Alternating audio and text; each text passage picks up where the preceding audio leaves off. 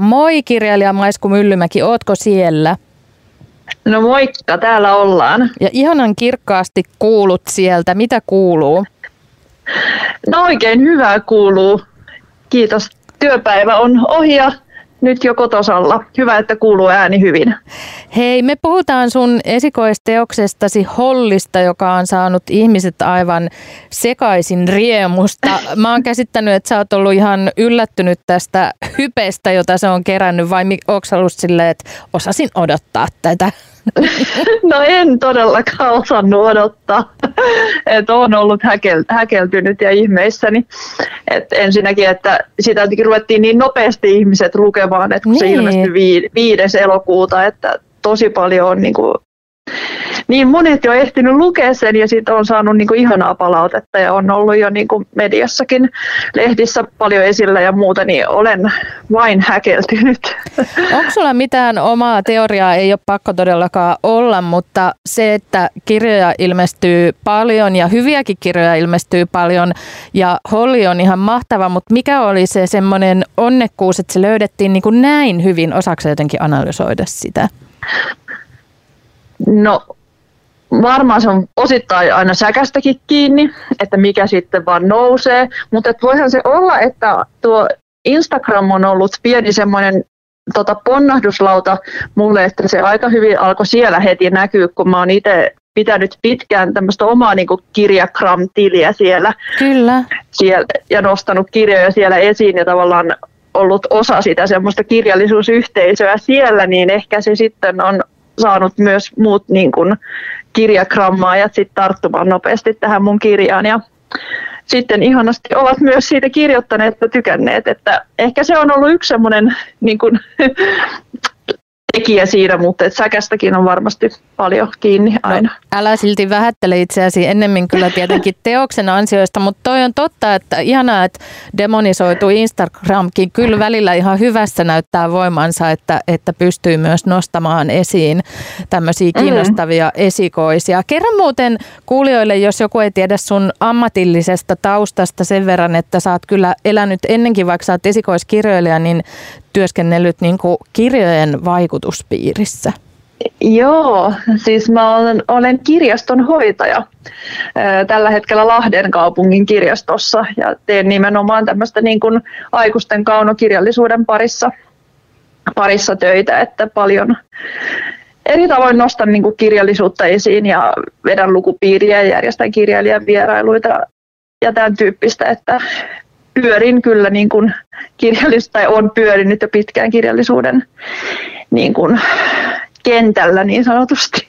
Kuulostaa unelmaelämältä. Onko se niin, että kirjastonhoitajana, kun käsien, kirjaimellisesti käsien lävitse kulkee kymmeniä, ellei satoja kirjoja päivästä, niin alkaako siinä tulee sellainen olla, että juman kautta munkin on pakko kirjoittaa tällainen? No kyllä mä luulen, että sillä joku tota, vaikutus niin voi siihen olla. Että, ihan oikeasti. Niin. ja sitten tietenkin kun niinku, osittain työnkin takia lukee tosi tosi paljon, vaikka kyllä mä nyt luen niinku ihan vaan, niinku, koska mä rakastan lukemista, mutta et varmaan toi työ niinku vielä lisää sitä lukemista, niin sitten tavallaan kun näkee tavallaan kaiken sen, mitä on ja millaista on tehty, niin kyllä se varmaan on niin osatekijä siihen, että sitten on tullut semmoinen olo, että no mäkin kokeilen. Mm. Sä oot myös äh, ihan tota, opiskellut luovaa kirjoittamista parissakin opinahjossa. Kerro, mitkä ne on olleet ja mikä on sulle ollut niin sellaisessa kirjoittamisen äh, opiskelussa ja ihan niin sellaisessa treenaamisessa ja eksperttien kuuntelemisessa sellaista tärkeintä oppia ja, ja semmoista antoisinta? Mm, joo, no, no mä oon opiskellut yhden vuoden Oriveden opiston semmoisessa proosakoulussa, joka kokoontuu noin kerran kuussa Helsingissä jossain kalliossa se taisi olla. Joo. ja, ja tota, sitten kriittisessä korkeakoulussa sen kaksivuotisen kirjoittajakoulun. Joo. Niin niissä on luovaa kirjoittamista opiskellut ja tota, kyllä varmaan yksi iso oppi niin kuin sieltä on tullut se semmoinen jotenkin sen tajuaminen, että miten pitkä ja monivaiheinen prosessi se tuommoinen niin romaaninkin kirjoittaminen on. Että ehkä niin kuin kauan aikaa jotenkin kuvitteli, että se on jotenkin hyvin semmoinen äh, vaan niin kuin, että sä aloitat jostain ja sitten sä lopetat ja sitten se on kerralla valmis. Mm-hmm. Mutta sitten on niin kuin oppinut sen, että miten sitä niin kuin uudelleen kirjoitetaan ja koko ajan hiotaan ja viilataan ja heitetään niin kuin, tota, yksi osa kirjasta kokonaan pois ja aloitetaan alusta. Ja, et se, sen niin kuin tajuaminen ehkä, et, ja sen tajuaminen, että miten sen tekstin ei niin kuin heti tarvi olla valmista, vaan että sitä niin kuin viilataan ja pikkuhiljaa se alkaa rakentua se ja näkymään niin kuin itsellekin, että itsekin alkaa tajuta, että okei, tällaista mä siis olen nyt tekemässä. Mm. Niin ehkä se semmoinen niin prosessin tajuaminen on ollut ainakin iso, iso oppi. Se on ja se on kyllä ainakin itselläni hirveän hankalaa myös se keskeneräisen sietäminen, kun on silleen, mitä, eikö tämä olekaan vaan niin kerralla valmis? jotenkin niin. se vaatii aikaa sen hyväksyminen. Joo, kyllä. Mutta mennään itse Holliin nyt, jotta ehdimme puhua siitäkin. Öö, lähdetään vaikka liikkeelle siitä, että jotenkin tämä kipinä tähän koko tarinaan ja teokseen, oliko se jostain artikkelista, jonka sä näit vai miten tämä menikään? Öö, no joo, siis mä näin semmoisen lehtiartikkelin öö, 2015 loppuvuodesta, jossa oli niin kuin, kerrottiin tämmöisestä ö, naisesta, joka asui yksin saarella ja oli siellä majakan vartijana. Joo.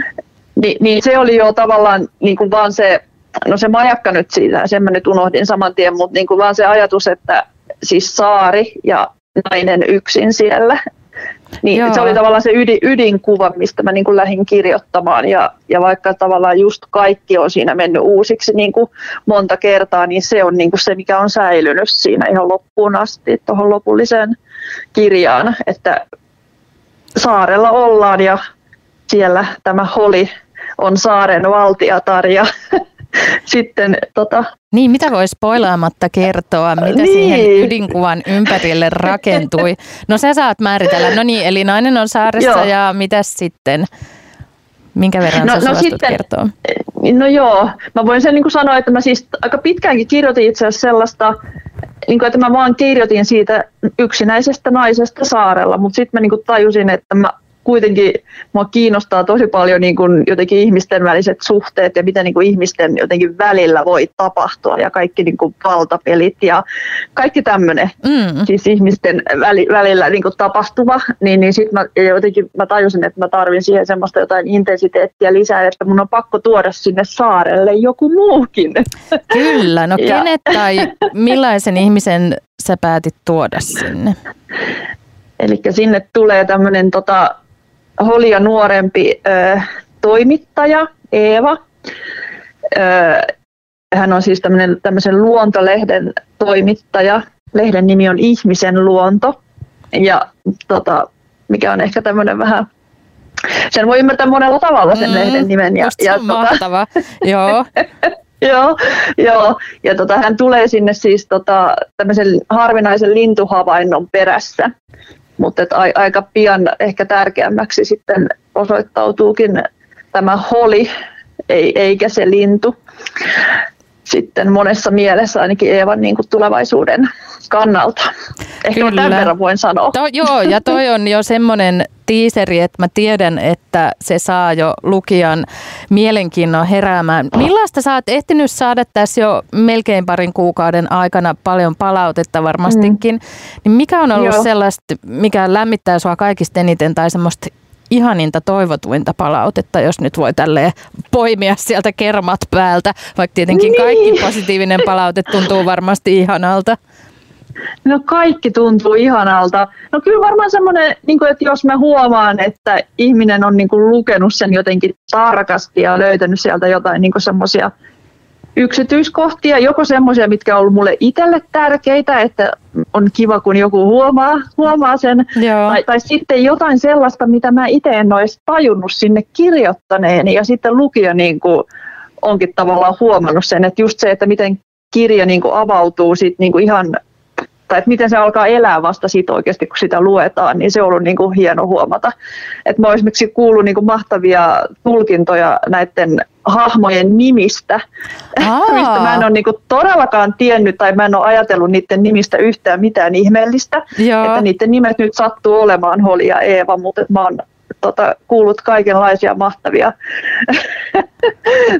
tulkintoja, että miksi nämä nimet on just tällaiset. Et jo, kaikki tämmöinen on niin kuin ollut mahtavaa, että jotenkin se niin kuin aukeaa se kirja mullekin niin kuin jotenkin ihan uudella tavalla. Niin, toihan on ihan tuommoinen aivan uusi kerros, että lukija voi kirjailijallekin avata tämän omaa teosta jollain tavalla. Aivan, niin. Nerokasta kyllä, ja varmaan aika kutkuttavaa ja myös varmaan on. hassua silleen, että no en mä todellakaan ajatellut noin, mutta nyt kun sanot, niin voihan se näinkin Joo. olla.